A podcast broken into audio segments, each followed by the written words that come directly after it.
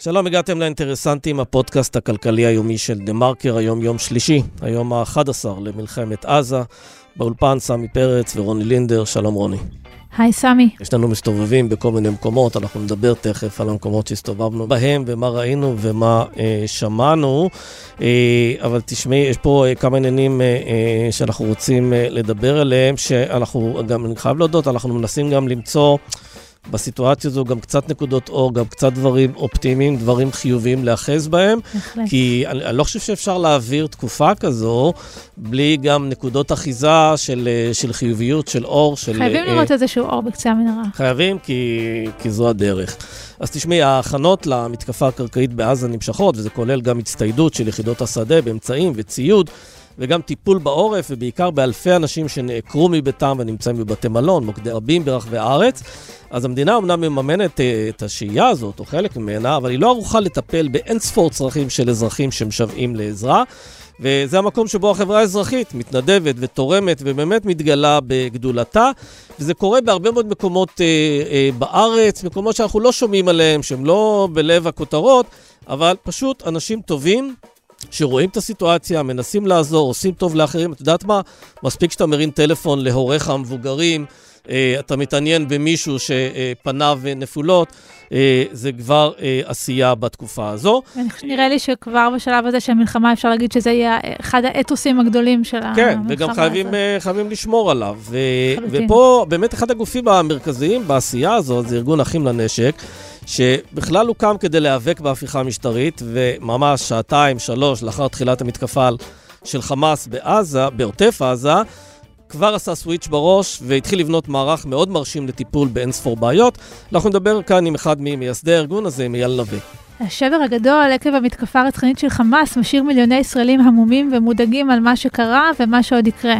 זה מייצר לכלי תקשורת כמונו וכמו אחרים, אתגרים, דילמות, איך לסקר, כמה לבקר, מה להראות וגם לעשות עבודה עיתונאית טובה וגם לסייע להשגת המטרות של הכרעת החמאס והחזרת החטופים.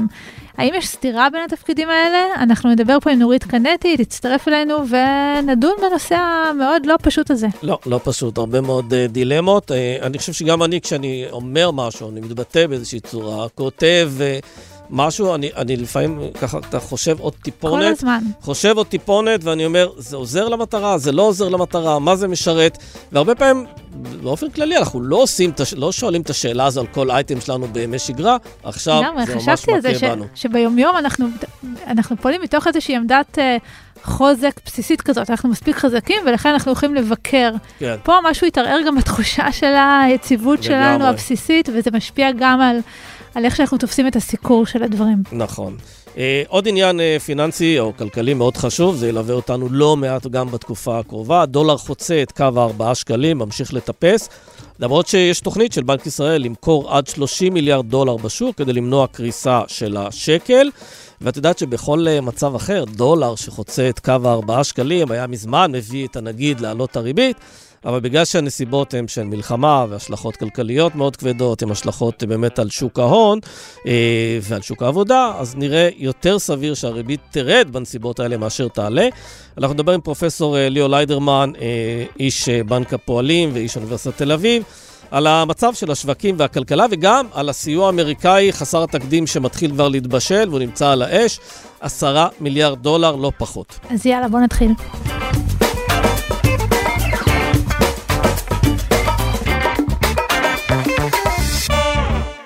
שלום לפרופסור ליאו ליידרמן.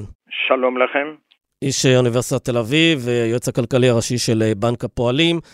אנחנו רוצים באמצעותך ככה לקבל איזושהי תמונת מצב של הסיטואציה הכלכלית בשווקים. הדולר כבר מעבר ל4 שקלים, 4 שקלים ו2 אגורות. בכל מצב אחר, כשהדולר היה באזורים האלה, הדבר ראשון שהיינו אומרים זה בנק ישראל הולך להעלות את הריבית, אבל מאחר והסיטואציה היא קיצונית, מבחינה כלכלית, ביטחונית, אנחנו חסים לתקופה של אי-ודאות. פה דווקא אפשר לשאול, האם בעצם הולך להיות היפוך מגמה והורדת ריבית כדי לפחות לתמוך בפעילות המשקית? כמובן שכולנו נתונים לאי-ודאות ביום ה-11 או 12 של המלחמה. המטרה של בנק ישראל בקביעת הריבית וגם בהתערבות שהודיעו עליה כמשהו, כצד פוטנציאלי מבחינת שוק מטבע חוץ, היא לא לקבע את שער החליפין. אנחנו לא רואים בקפיצה של שער החליפין ל4 שקלים ואפילו מעט מעל לזה לדולר זעזוע דרמטי. אנחנו מדברים על פיחות של פחות מ4% יחסית לשער החליפין של 3.86. כן, אבל שזה הגיע בהמשך לשנה שבה היה פיחות של 10%. בסדר, כאשר חלקו נבע מאותה אי ודאות בקשר להפיכה המשטרית, וחלקו נבע מהתחזקות של הדולר בעולם. הדבר החשוב מבחינת המקרו, וכידוע אני בא מתחום המקרו, זה שההתנהגות של השווקים תהיה סדירה. שתהיה מה שקרוי באנגלית orderly. ההתנהגות של שוק מטבע חוץ, גם בימים אלה, אני בקשר עם חדרי העסקאות של הבנקים, ואני גם מכיר את בנק ישראל, ההתנהגות היא מאוד orderly. יש מספיק נזילות בשוק, יש גם קונים וגם מוכרים, אין פה סיטואציה של פאניקה. אם לישראל לא היו נתוני המקרו הבסיסיים שיש לה ואת ההיסטוריה של חוסן פיננסי בהתמודדות עם נושאי טרור וכדומה, אם כי כמובן שהסיטואציה הנוכחית היא הרבה יותר חמורה מכל מה שידענו עד כה, אם היינו במצב אחר, השקל כבר היה 4.5 וגם 5. אבל זה לא המצב. זה לא המצב. צריך גם לזכור שהציבור ביצע במובן מסוים מעבר לדולר ולמטבעות חוץ אחרים במהלך החודשים האחרונים בעקבות אי הוודאות בקשר לרפורמה המשפטית. רבים האנליסטים, כולל מבנק הפועלים, שטענו שמבחינת ניהול הסיכונים של משקיעים חשוב להסיט חלק מהכספים לדולר, כאשר ברור שהיו גם משקי בית וגורמים שפתחו פקדונות בחול, גם זה לא היה מסיבי. המלחמה תופסת אותנו בזמן שמבחינת תנאי התחלה יש כבר דולריזציה של השווקים, שאילולי, מסיבה אחרת, שאילולי היינו שם, זה מה שהיה מתקבל. לסיכום, השווקים ושוק מטבע חוץ מתנהגים בצורה מאוד בוגרת. בנק ישראל, אנחנו לא חזרנו למשטר של שער חליפין קבוע. אנחנו במשטר של שער חליפין נייד. במשטר של שער חליפין נייד, ואני הייתי בין אלה בבנק ישראל שהיינו בצוות שהוביל לשינוי הזה, במשטר הזה הבנק המרכזי לא ילך נגד המגמה, אלא אם כן יש איזשהו זעזוע שדורש את זה. כרגע, העובדה שיש עודף ביקוש למטבע חוץ, יש נזילות, הפעילות היא מאוד orderly, מאוד סדורה, כן, בנק ישראל יכול למכור דולרים כדי למתן את הוולטיליות, את התנודתיות, וזה בסדר גמור, ואין פה שום פאניקה, וחשוב מאוד לשדר את זה, כי זה מה שאני שומע, כולל מהבוקר, מכל מי שעושה טריידינג בפורינג אקסצ'יינג'. כן, אוקיי, אין פאניקה, אבל אנחנו כן יודעים שבממשלה, ואנחנו שומעים לא מעט על העניין הזה, לוקח שם זמן להבין את האירוע, את גודלו, ועוד לפני שאנחנו רואים שבאמת יש פתרונות מספיק טובים לכל הנפגעים, או לרוב הנפגעים, אנחנו כבר שומעים שמדברים על סיוע אמריקאי בהיקף חסר תקדים של 10 מיליארד דולר, שאם אני מבין נכון, הוא סיוע ביטחוני, הוא לא סיוע אזרחי. אני חושב שאנחנו עדיין לא יודעים, הממשלה עדיין לא ביצעה הערכות מלאה למצב הקיים, וכל מספר זוכה. כל מספר זוכה, סמי. אני מציע לא להיכנס לאיזשהו כיוון של מספרים. חשוב לעבוד עם עקרונות. מבחינת העקרונות, ישראל נלחמת מלחמה שבאינטרסים היא זהה לאינטרסים של ארצות הברית. זה כאילו שאנחנו עוד state ב-United States of America, אוקיי? זה כאילו שקליפורניה הותקפה על ידי גורם עוין. לעניות דעתי, הממשל של ביידן ככה הולך להתייחס לישראל, והסיוע לא יגביל את עצמו לסיוע הביטחוני, כי בארצות הברית מבינים שישראל היא מדינה קטנה, עם שוק הון קטן, ושלהעמיס על שוק ההון את כל צורכי המימון הרב שנתיים, אנחנו מדברים פה מבחינת הממשלה לא רק על תקציב חירום ל-2023, ויש כאלה שאומרים בואו נפתח את תקציב 2024, אלה טיעונים נכונים, בפנינו תוכנית שיקום כלכלית, ביטחונית, שהיא תוכנית רבת שנים. מה שדרוש זה תוכנית, זה תקציב רב שנתי, שא' ייצב את המצב הכלכלי, ימנע קריסה, כולל של עצמאים, גופים. אתה מדבר אבל כבר עכשיו, כלומר לא לחכות לתקציב 24 כדי לעשות את ההתאמות ואת שינוי סדרי העדיפויות. לחלוטין, אני מסכים לגמרי. יש דברים שצריך לעשות באופן מיידי כמו שנעשו בזמן הקורונה. כלומר אתה צריך שאותו נהג, אתמול שוחחתי עם מישהו שהוא נהג מסעיות, יש לו עוד שתי מסעיות, שלושת המסעיות שלו גויסו, הוא לא גויס, אבל הביזנס שלו נגמר, כלומר אין לו, הוא היה פורק סחורה בנמל חיפה, זהו, אין לו מה לעשות. גם אני דיברתי עם הרבה בעלי עסקים קטנים ובינוניים כאלה שהם באמת בהיסטריה, מלבד המצב הביטחוני הכל כך קשה, הם גם סובלים מחרדה כלכלית, ונשאלת השאלה איפה הממשלה ומה היא צריכה לעשות באופן מיידי לגבי האנשים האלה. כשהיה משבר הקורונה, נגידי הבנקים המרכזיים אמרו, we need to do whatever it takes. זה היה משפט שמאוד התפרסם.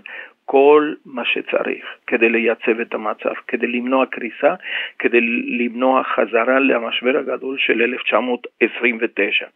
אני חושב שגם כאן. אתה אפילו לא מדבר על 73, אתה מדבר על 29. אני נתתי את מאיפה בא המשפט של whatever it takes. 73 זה מצב שונה. אני חושב שאחד מהדברים השונים מ-73 זה שפה העורף זה החזית והחזית זה העורף. כלומר, בעולם של מלחמת טילים, כפי שאנחנו יודעים, הסבל בעורף הוא לא פחות, הוא מהסבל הזכרת אבל את 73, ואתה ודאי מכיר את המושג העשור האבוד, שהגיע מיד אחרי מלחמת יום כיפור, בגלל שלל טעויות שנעשו כמובן באותן שנים, ופה בעצם אנחנו צריכים לבוא ולנקוט את הפעולות הנכונות, כדי שהאירוע הזה, שאנחנו לא יודעים כמה זמן הוא יימשך, לא יגרום לנזק רב שנים, ונשאלת השאלה, האם זה יכול לקרות תחת הממשלה הזו, שאנחנו נצחקות לשינוי במפה הפוליטית כדי שזה יקרה? זאת הממשלה שנבחרה, אני שמח שיש ממשלת אחדות, או קבינט שהוא רחב, אבל אני רק יכול לומר, שפה אני רוצה לצטט משפט מאוד ידוע של פרופסור לארי סאמרס, שבעקבות משברים מהסוג של 2008 בארצות הברית, הוא אמר, צריך לקחת כל זעזוע שלילי כאילו שהוא פרמננטי, כאילו שהוא תמידי, וכל זעזוע חיובי כאילו שהוא זמני. הכוונה הייתה בעיקר למדיניות התקציב ולמדיניות הפיסקלית. Treat all good news as temporary, and all bad news as permanent. למה אני מתכוון? חברים, אני חושב שכל המספרים שנזרקו לאוויר לגבי המיליארדי השקלים שזה יעלה לשקם את המשק, לשקם את מערכת הביטחון, גודל הגרעון, הם כאין וכאפס למה שהתברר בסופו של דבר. ולכן אני חושב שאם הייתי צריך להמליץ ולייעץ לעמיתים... לא, אבל אתה בעצם אומר, אני נוקט באסטרטגיה של ראיית שחורות כדי שהשחורות לא יגיעו, זה בעצם מה שאתה אומר. כן, אני בונה לעצמי איזה באפר, אני בונה לעצמי איזה מזרן, איזה רשת ביטחון, מכיוון שאנחנו זוכרים שנים, זה כבר היה בהיסטוריה של ישראל, שלפעמים האוצר על סמך תחזית יחסית אופטימית, שהייתה ברורה לכולנו, שהייתה אופטימית מדי של הכנסות המדינה ממיסים וצמיחה כלכלית, הגדיל את בסיס ההוצאות. לא רק הגדיל את הוצאות הממשלה, אלא גם את בסיס ההוצאות לשנים הבאות. ופה, בואו נזכור, תהיה פה ירידה דרמטית בהכנסות המדינה ממיסים. כלומר, לא רק שיש פה הוצאות ביטחון, לא רק שיש את הוצאות אנשי המילואים, לא רק שיש את התמיכה המיידית, הכירורגית, בעסקים קטנים, בינוניים, עצמאיים. בקרוב גם שכירים, אגב. בקרוב גם הרבה שכירים יאבדו את מקום עבודתם. נכון מאוד. לא רק עצמאים. אני מקווה שלא יאבדו את מקום עבודתם. או יצאו לחל"ת, כן. אבל הם יכולים להיות מגויסים 4-5 חודשים. עם מה הם ילכו למכולת? עם מה המשפחה שלהם תלך למכולת? אז אני חושב שבאמת פה נדרשת איזושהי ראייה רב שנתית, הרי אנחנו מדברים על תרחישים, התרחיש הכי חיובי מבחינת מדינת ישראל זה שזאת מלחמה קצרה ושמוגבלת לחזית אחת, החזית הדרומית. התרחיש הכי שלילי בצד השני זה שזאת מלחמה של חצי שנה או יותר, שגם כן יוצרת את הצפון, ואז נכנסת את ארצות הברית, ואז יש את הסיכון של איראן ורוסיה במלחמת עולם שלישית, אוקיי? יש לנו באמצע איזה ספקטרום שלם של תרחישים עם הסתברויות שונות. אני חושב שפה חשוב לזכור את ההמלצה של לארי סאמרס, לא להיות אופטימי מדי, ואם לטעות בצד הצנוע יותר. כן, מצד שני, אבל איך אפשר לתפקד כשאתה, ככה, אתה לוקח בחשבון את התרחיש הכי גרוע, דיברת על מלחמת עולם, אם זה התרחיש, אז אתה יודע, מה נשאר לעשות, חוץ מלהתחפר במקלט ולחכות לטוב? פועלים לפי ההסתברויות ולפי מה שקרוי בסטטיסטיקה התוחלת, כלומר הממוצע של ההסתברויות. אני רק נתתי את זה כדוגמה, אוקיי? אצלי דווקא מתעוררת שאלה אחרת מול התסריטים האלה, והיא האם הממשלה הזאת באמת מבינה את גודל האירוע ותסכים ותמצא את הכוחות לשים את האינטרסים הסקטוריאליים שלה שעד כה היו בראש סדר עדיפויות הצידה, כדי באמת להתכונן לדבר הזה. אני חושב שממשלה אחראית צריכה, וזה לא מאוחר. שוב, אנחנו בתחילת השבוע השני של המלחמה. זה לא מאוחר לעבור עם סרגל על כל סעיפי התקציב, כולל הכספים הקואליציוניים והסקטוריאליים, כל מה שאפשר לבטל. תגיד לי, ליאו, עם יד על הלב, אתה רואה את הדבר הזה קורה מיוזמת הממשלה, או שצריך פה איזה לחץ ציבורי? צריך להזכיר, מה זה לחץ ציבורי? הרבה מאוד אנשים נמצאים בכלל במילואים עכשיו, או דואגים לאנשים שנמצאים במילואים. אף אחד לא יצא עכשיו להפגנות ענק בסיטואציה הזו, ולכן נשאלת השאלה, איך גורמים לממשלה לקבל את ההחלטה הנכונה, לעשות את הדבר הנכון? אז הדבר המיידי הוא שאנחנו מצפים, ואני חושב זה מה שיקרה, שנגיד בנק ישראל בתור היועץ הכלכלי לממשלה יתייחס לנושא הזה, אם לא יתייחס עד עכשיו. אני מאמין ביכולות של הצוות הבכיר של הכלכלנים במשרד האוצר, אם זה החשב הכללי, אם זה מנהל אגף התקציבים. כלומר שהם אלה שצריכים לדפוק על השולחן של הממשלה.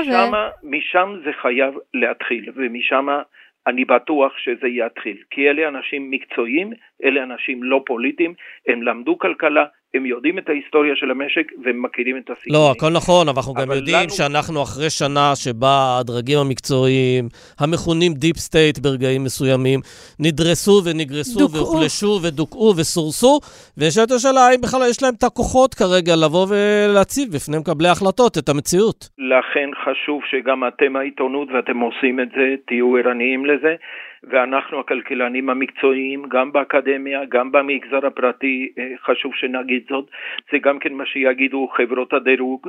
בשבוע הבא תהיה לי פגישה בזום עם חברת סטנדרד אנד פורס, במסגרת מה שהיה אמור להיות הביקור שלהם בארץ.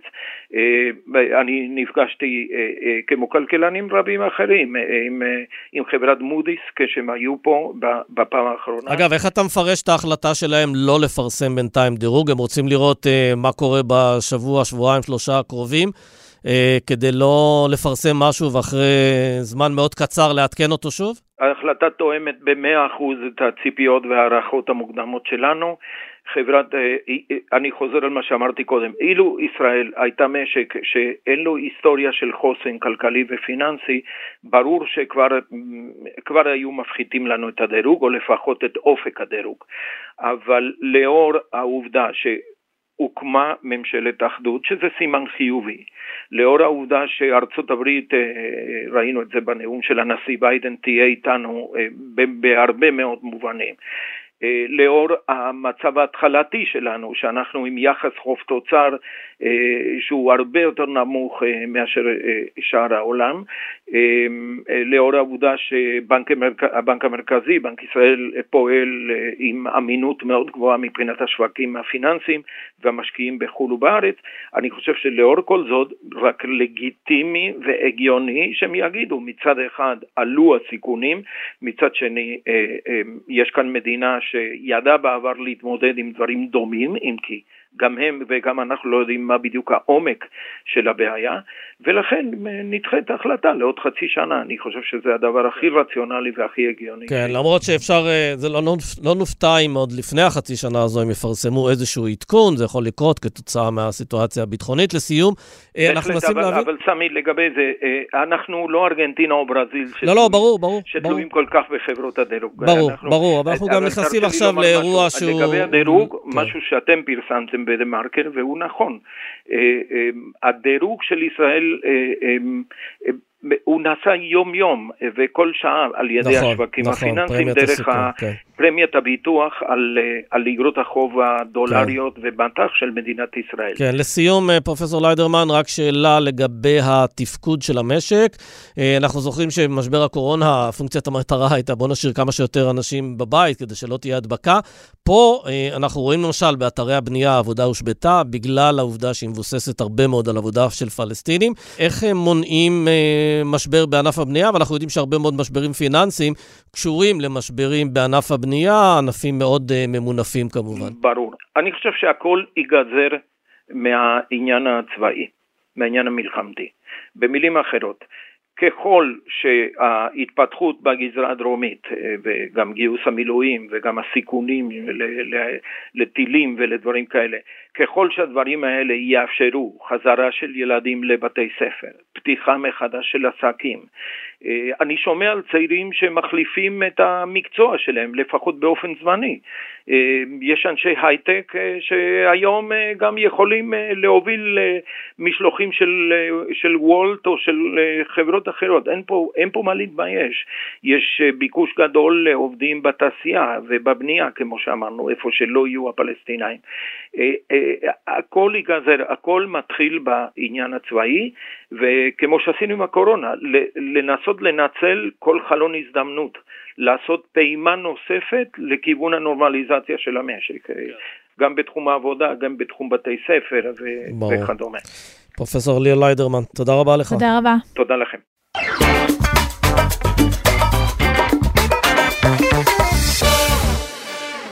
שלום לאייל נווה. שלום. ממנהיגי אחים לנשק, התנועה שהוקמה בעצם כדי להתנגד להפיכה המשטרית, מגיע 7 באוקטובר, 6:30 בבוקר, מתקפה אכזרית, קשה, אלימה, 1,001 כינויים שאפשר לתת לזה, ואז אתם תוך כמה זמן מבינים שהתפקיד שלכם זה לא לארגן הפגנות בקפלן, אלא לעשות משהו אחר.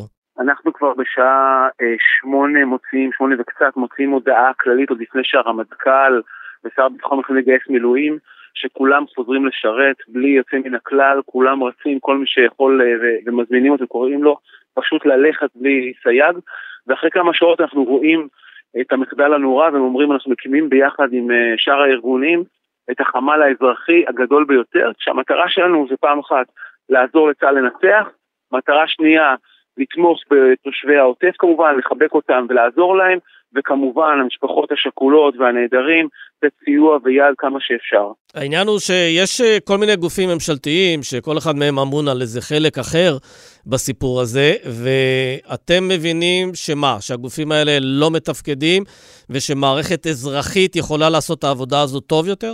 אז אחד, אנחנו רצים נורא מהר, ורואים את הוואקום, ואומרים, אנחנו באים לסייע, אנחנו באים לעזור להם, אנחנו באים לתמוך, הם עוד לא הגיעו להצטרף ברוב המקרים, אבל אנחנו רצים הרבה יותר מהר, מבינים את הצרכים של אנשים, מבינים את הרצון. יש לנו, אני מזכיר, שכמו שאמרת בהתחלה, אנחנו כבר 9 חודשים עובדים ביבש, עושים מיצגים, מכירים אחד את השני, בונים, אני אומר, אפילו יומיים לפני כן, לפני האירוע, או סליחה, השבוע, היינו אמורים לעשות אירוע שלנו, של 100 אנשים, שמסתכל לישראל 20 שנה קדימה. זאת אומרת, אנחנו כבר יודעים שאחים לנשק, זו תנועה שהולכת להישאר הרבה זמן בחברה הישראלית, והמטרה שלה לשמור על מדינת ישראל, יהודית ודמוקרטית לדורות. אנחנו מתחילים לארגן את הכוח הזה, שיתחיל לפעול, לחזור למוקדי ההשפעה, וכו'. אנחנו כוח שיודע שהוא הולך להיות כוח מאורגן, ולהשפיע על החברה הישראלית. איך בעצם משרדי הממשלה, שהם באמת רבים מהם, לא כולם, אבל רבים מהם לא מתפקדים, אתם נכנסים פה לוואקום, כמו שאתה אומר, מאוד גדול, אבל איך המשרדים עצמם מקבלים את הנוכחות שלכם? יש פה, בואו לא נתחמק מזה, יש פה בעיית אגו קשה, כלומר, אתם די חושפים את ערוותם, נכון שעכשיו מלחמה, אבל אגו תמיד יש. אז איך הם מקבלים את העבודה שלכם?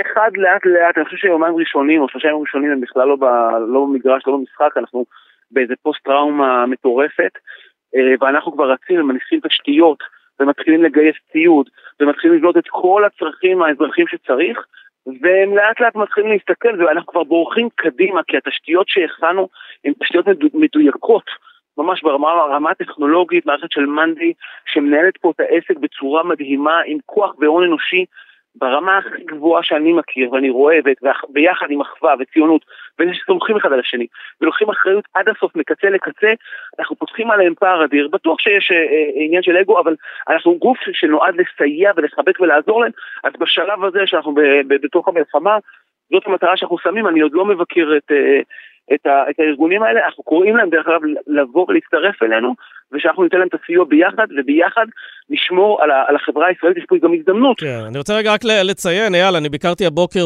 בחמ"ל שלכם, בעצם מרכז הפעילות שלכם, באקספו, בתל אביב, בגני התערוכה, שזה בכלל מבנים שאתה מנדב לטובת העניין הזה, נכון? אמנם זה המקום שלי, ואותו אני מנדב, באהבה גדולה, ובסוף המדינה תמיד לפני הכל, זה מה שאמרנו, גם כן. בזמן ההפגנות, וגם עכשיו אנחנו רואים המדינה, ואנחנו עם אחד, כן. וכולנו... לא, אבל אני רוצה רגע לדבר על משהו שאותי יודעים בביקור שם, ראיתי באמת כמובן את כל הציוד, התרומות, הדברים שמשנעים לכל מיני אנשים, ועושים את זה, צריך להגיד, עוד ארגונים ברחבי המדינה, לא רק אחים לנשק, עושים את זה גם כל מיני גופים קטנים ויוזמות קטנות, ובאמת דבר נורא מבורך. הדבר שהדהים אותי זה שראיתי אצלכם מרכז מידע מאוד גדול שעוסק בנעדרים, הרבה מאוד אנשים שמרכזים שם פעילויות ויודעים לעשות עבודה גם של בינה מלאכותית, גם עניינים של השוואות של קול מכל מיני סרטונים, כדי לסייע לגופי הביטחון בישראל, לבוא ולקבל תמונת מצב מדויקת של מספר הנעדרים, המיקום שלהם, החללים וכולי. פה זה לגמרי אמור להיות תפקיד של מדינה, ועדיין נראה שיש שם עשרות אנשים שיש להם מה לתרום למערכת. איך אתה מסביר את זה? אני חושב שאתם דיברתם על זה המון, המערכת האזרחית, החברה הישראלית מהירה יותר, קלה יותר, אין לה בירוקרטיה, היא דוחפת קדימה, זה ההייטק הישראלי, זה צריך להגיד שזה בראשות פרופסור קרינה הון, צריך להגיד זה וכמובן עם עזרה אדירה של ההייטק שלנו, וזה בצדור חברה ישראלית, אני לוקח את זה לעוד כמה כיוונים, גם אפודים שנחשפנו שאנחנו בבעיה של אפודים, פתאום אנחנו מסוגלים להביא, לפני הצבא צריך לעבור בירוקרטיה וכל מה שצריך, אנחנו מסייעים לצבא, והצבא פותח את שעריו, ואומר חבר'ה, אתם תייבאו אפודים, נעשה להם בדיקה פה לפי ספק שלנו, נעשה להם פה בדיקה בארץ, ואתם תחיילו אותם ונשלח אותם חזרה לצבא, אנחנו נחלק, אנחנו צריכים לשתף פעולה. חושב שהצבא הוא הראשון שמבין שהחברה האזרחית מהירה, קלה, יצירתית, והלב שלה במקום הנכון שהוא כולו להגן ולשמור על מדינת ישראל. זה הדבר הגדול שהצבא מבין, ואם הממשלה תבין את זה, היא תקבל סיוע פי כמה וכמה. אז בעצם אתה אומר שהממשלה עוד לא מבינה את זה, היא לא כל כך ססה לשתף איתכם פעולה, למרות שאתם יכולים כל כך לעזור? אני מקווה שהיא בתהליכים של הבנה, אני חושב שהיא בתהליכים של הפנמה, יש פה עוד גישושים, יש פה עוד פתאום, אתם יודעים, מגוף שנלחם נגד ההפיכה המשטרית, וגוף ציוני שאוהב את המדינה, ואוהב את האנשים, והוא מתנדב כל הזמן, שהם מסתכלים לנו בפחד, פתאום הם רואים את האור האדיר שאנחנו מפיצים, יש פה תהליך שלאט לאט לדעתי יקרה, ואנחנו ביחד נתחבר, אבל יש פה תהליך בהתחלה של חששות וכולי, אנחנו כולנו לטובת המדינה, כולם. כן, אייל, בוא נדבר רגע על כסף, אי אפשר להתחמק מזה, יש שם כמובן המון מתנדבים, ואנשים שבאמת נרתמים מזמנם ותורמים והכל, אבל כדי לממן את האופרציה הזו צריך הרבה מאוד כסף, אתם מצליחים לגייס בימים אלה תרומות שקשורות למצב המלחמתי, כלומר לא לפאזה הקודמת של הפעילות של הארגון? אז אנחנו מגייסים רק לפאזה הזאת, המחאה, אנחנו נמצאים במקום אחר, כרגע לא מתעסקים בזה, רק קשר לדבר הזה.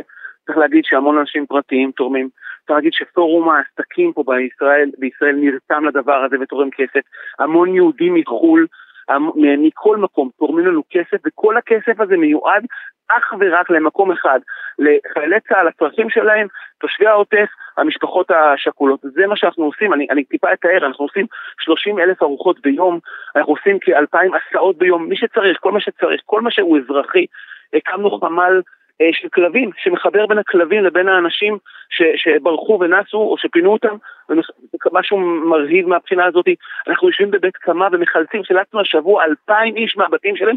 צריך להבין שהתחושה של אותם אנשים שהמדינה נכבשה, חבר'ה שישבו בתוך ממדים ולא יצאו ממנו, ולא אכלו קוטג' ורק חיכו שמישהו יבוא להציל אותם, וחשבו שהחיים שם נגמרו, וחילקנו סיפורים מרגשים של אנשי שדרות שאמרו לנו, חברים, גידלו אותנו לשנוא אתכם, ואתם אנשים, אתם אלופים, אתם מדהימים, אתם לא אחים לנשק, אתם מלאכים לנשק. כן, תגיד, ותמיד במצבים האלה יצא לי לראות הרבה מאוד ארגונים והרבה מאוד עמותות שהתחילו כיוזמה פרטית, כשיגעון לדבר של אנשים מסוימים, אבל הגיע הרגע שבו הם היו צריכים את המדינה גם כמממנת בעניין הזה, ופה יש סיטואציה מיוחדת, אתם ארגון שיוצא נגד אולי ספינת הדגל של הממשלה הזאת, שזה באמת ההפיכה המשטרית, אבל די ברור שהסיוע שלכם פה הוא משמעותי מאוד, והוא תורם, והוא באמת לא מבחין בין ימין, שמאל או אוכלוסייה כזו או אחרת, אבל עובר לכם בראש שאתם רוצים לקבל מימון מהמדינה לפעילויות האלה, או שאתם אומרים, אנחנו לא רוצים להיות תלויים, אנחנו לא רוצים לנהל את הדיאלוג הזה כדי לקבל ולהיות תלויים, ואז ברגע שאתה הופך להיות ממסדי יותר, אז יש פה כבר קונפליקט אחר. ובכלל, איך יראה היום שאחרי, באמת יש פה תנועה שהוקמה עד הוק למלחמה, בעצם למאבק בממשלה, והפכה למשהו אחר תוך כדי. לא, אמרתי בראשית דבריי, אנחנו קמנו להישאר פה. אנחנו נהיה חלק מהחברה הישראלית, חלק אקטיבי, גמרנו להיות האנשים יצרניים ועוסקים רק בתחביבים שלהם, אנחנו רוצים להשפיע על כל מערכות השלטון במדינה הזאת, זה דבר ראשון. דבר השני, אנחנו חייבים כסף. אני אתן דוגמה, משפחה שאנחנו מחלצים, בסדר? מקבלת ישר ייעוץ פסיכולוגי. פסיכולוגים נרתמו לדבר הזה, ואנחנו עושים את זה גם ביישובים של המפונים, גם באילת שתכף נדבר, יש פה משבר הומניטרי שמתפתח שם במקום הזה. אנחנו צריכים לדאוג את הפסיכולוגים, יקבלו כסף, אנחנו צריכים שהמדינה עכשיו תוציא מהכיס כסף ותדאג לפרנסה שלהם, זה אנשים גם ככה לא מתפרנסים כמו שצריך, זאת הזדמנות להוקיר להם תודה ולתמוך בהם, ואנחנו חייבים שהמדינה תיקח את הדבר הזה, כמו שאנחנו כרגע עמותות שותקות, נסכים רק בלהציל את החברה הישראלית, לגבש אותה. אוקיי, אבל זה כן מחייב עבודה דרך משרדי הממשלה הרלוונטיים, ברשויות הרלוונטיות, ופה גם לדעתי אפשר להתגבר על העובדה הזו, שאתם מתנגדים למדיניות של הממשלה, פשוט אתם צריכים להציב את הצרכים, והממשלה צריכה להקציב את המשאבים לטובת אותם גורמים ספציפיים, כמו שאתה אומר, צריך טיפולים פסיכולוגיים, צריך סיוע פה, סיוע שם, אתם צריכים להיות מה? המתווך, המקשר, זה שמעדכן את המדינה על מה קורה? תמי, מעל 15,000 איש כרגע מתנדבים בדבר הזה, זה אנשים עם כוח יזום אדיר, אליו מצטברות החברות הפרטיות והחברות הציבוריות, זה תורמות ועושות, אני חושב שפה הזדמנות לחברה הישראלית לקחת,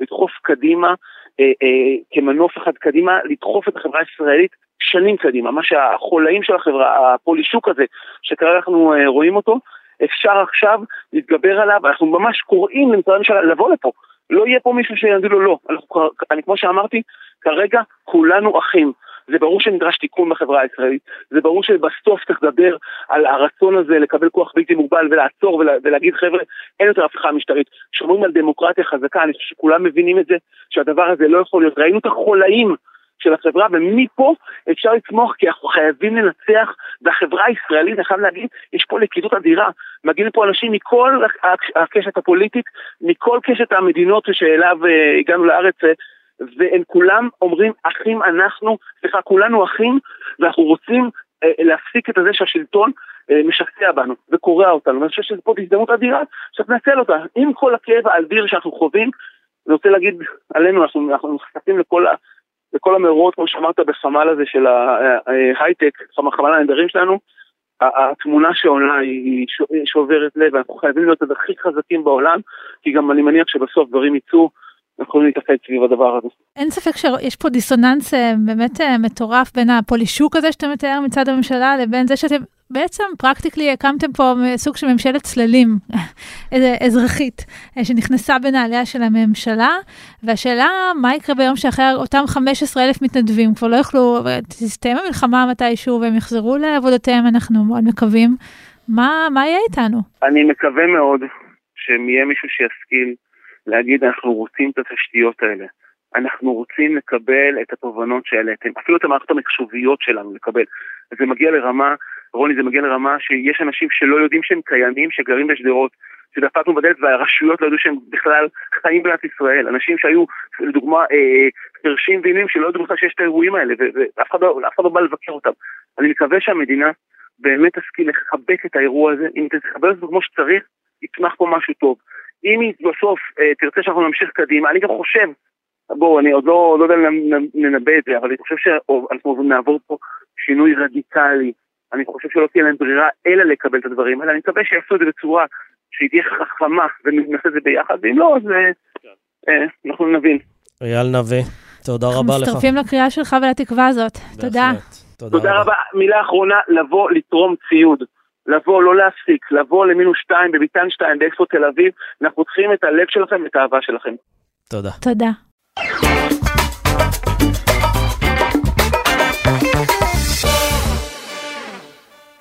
שלום לנורית קנטי. אהלן. יושב ראש ארגון העיתונאים ועיתונאית בחירה בגלי צהל.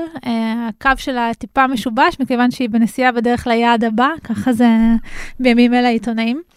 אז אם כבר מדברים על עיתונות, אנחנו אולי נחשוף פה קצת בפני המאזינים, דילמה או סוג של מתח שיש עכשיו, אני חושבת, בלב כל עיתונאי שפועל בישראל, וזה המתח בין תפקידנו כתקשורת, לבקר, למתוח ביקורת, להאיר את הפינות החשוכות, ויש בלי סוף כאלה, כפי שכולנו רואים, לבין הרצון שלנו גם לדאוג קצת לאחדות, קצת לתת תקווה, לקחת חלק במאמץ המלחמתי גם מהכיוון הזה, לשמועות לא מעט טענות ואיזושהי ציפייה מהתקשורת שתהיה גורם מאחד בתוך המלחמה.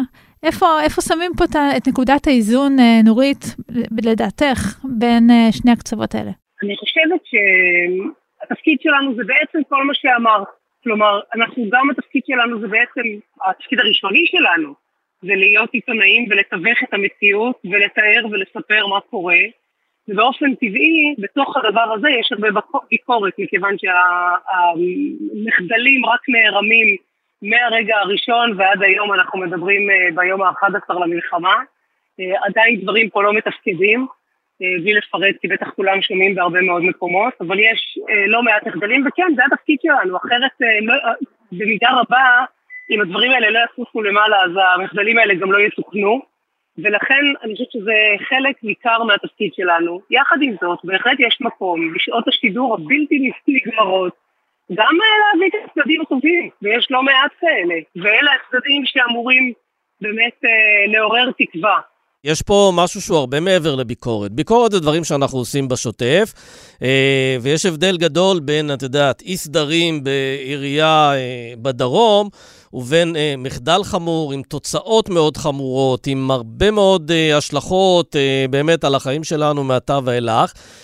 ופה הביקורת, או אפילו הסימני השאלה, הם בכלל לגבי הקשירות של הנהגה, של צמרת צבאית, להוביל אותנו בשלבים הבאים. ופה, את יודעת, יש מאות אלפי חיילים, בני משפחה של כולנו נמצאים שם, קרובים של כולנו, אתה בוודאי לא רוצה לרפות את ידיהם, אתה לא רוצה לטעת בהם איזשהו חוסר ביטחון, אבל יש שאלות שאתה לא יכול שלא לשאול לגבי התפקוד של הנהגה ושל היכולת שלה להוביל את זה.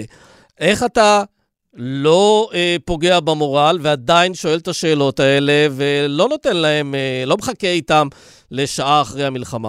קודם כל גם קרובי משפחה שלי, קרובים מאוד, נמצאים בצבא ולכן, וחשוב לי להגיד את זה לפני שאני משיבה. בסוף, התפקיד של העיתונות, כמה שזה קשה אולי לשמוע ולהגיד, הוא לא להעלות את המורל, והוא לא לדאוג למורל.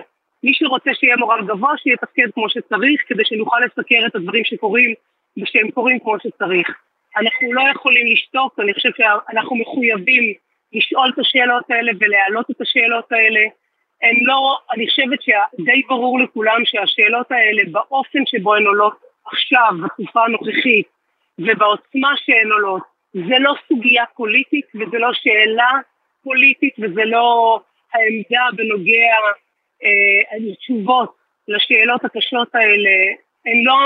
התשובות הן לא מפוזרות בהתאם לתמיכה הפוליטית של כל אחד שדן בהם, אלא זה משהו הרבה יותר מורכב והרבה יותר משמעותי, ולכן אני חושבת שאנחנו חייבים לשאול את השאלות, כי כל אחד מאזרחי ישראל מסתובב עם השאלה הזאת ואין לו איפה לשאול אותה, כי כל אחד עסוק בענייניו ובהישרדות האישית שלו. מי ישאל אותן אם לא אנחנו? מי יביא אותן אם לא אנחנו? ומי יתבע תשובות אם לא אנחנו? אנחנו חייבים לעשות את זה, יחד עם להביא את הדברים הטובים, אתה יודע, כאילו שגם הם מעלים את המורל ולתמוך בחיילים והכל.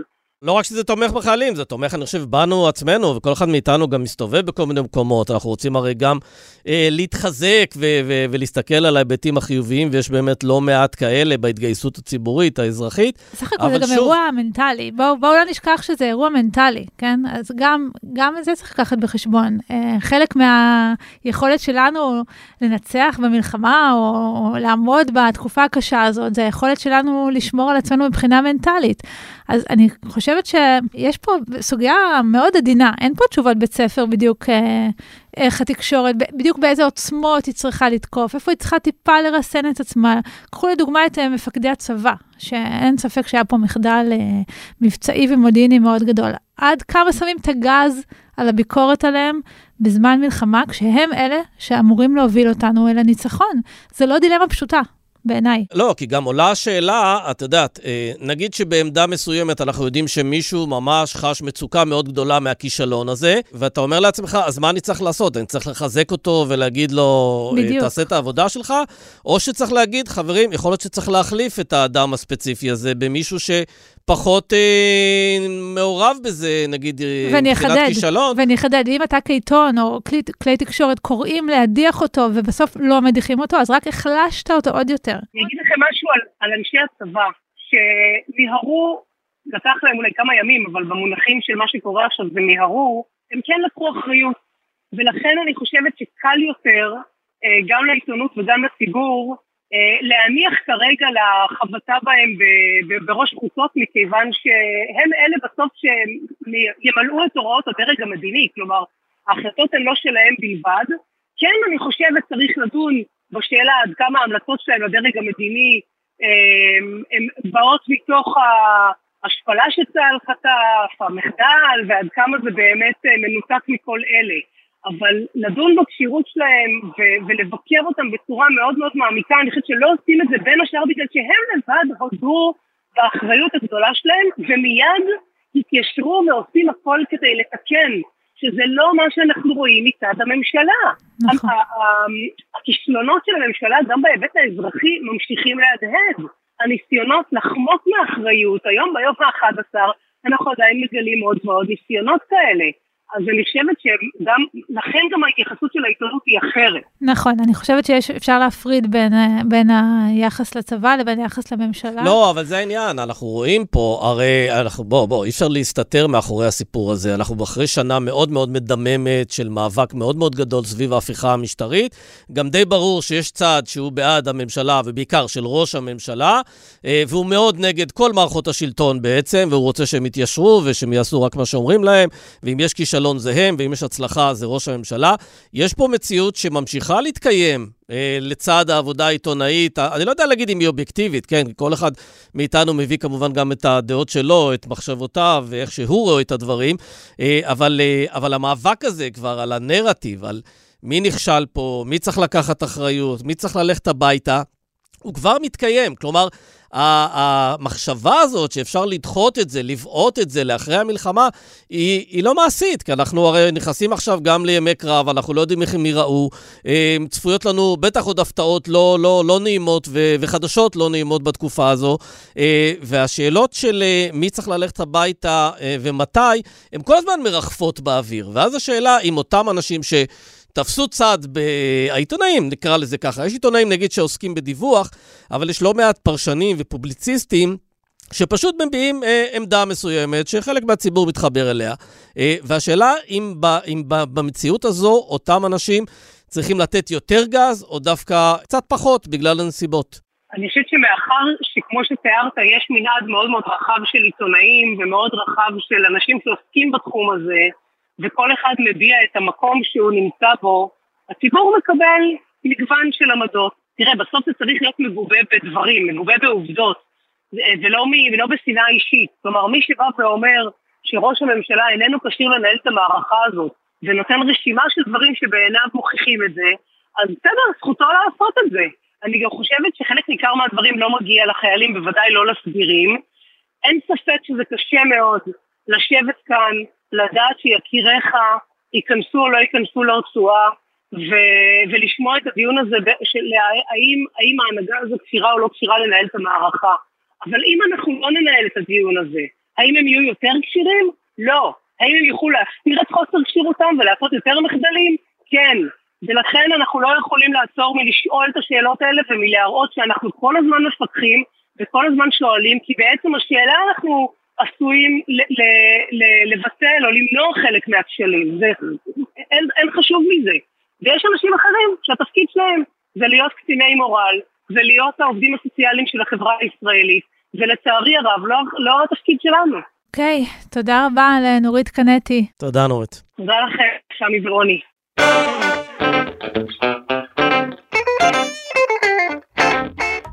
עד כאן האינטרסנטים להיום. רוני לינדר, תודה רבה לך. תודה סמי. תודה רבה גם למאיה בן ניסן ואברי רוזנצבי שעורכים אותנו. אנחנו נפגש פה כרגיל גם מחר. תודה, להתראות.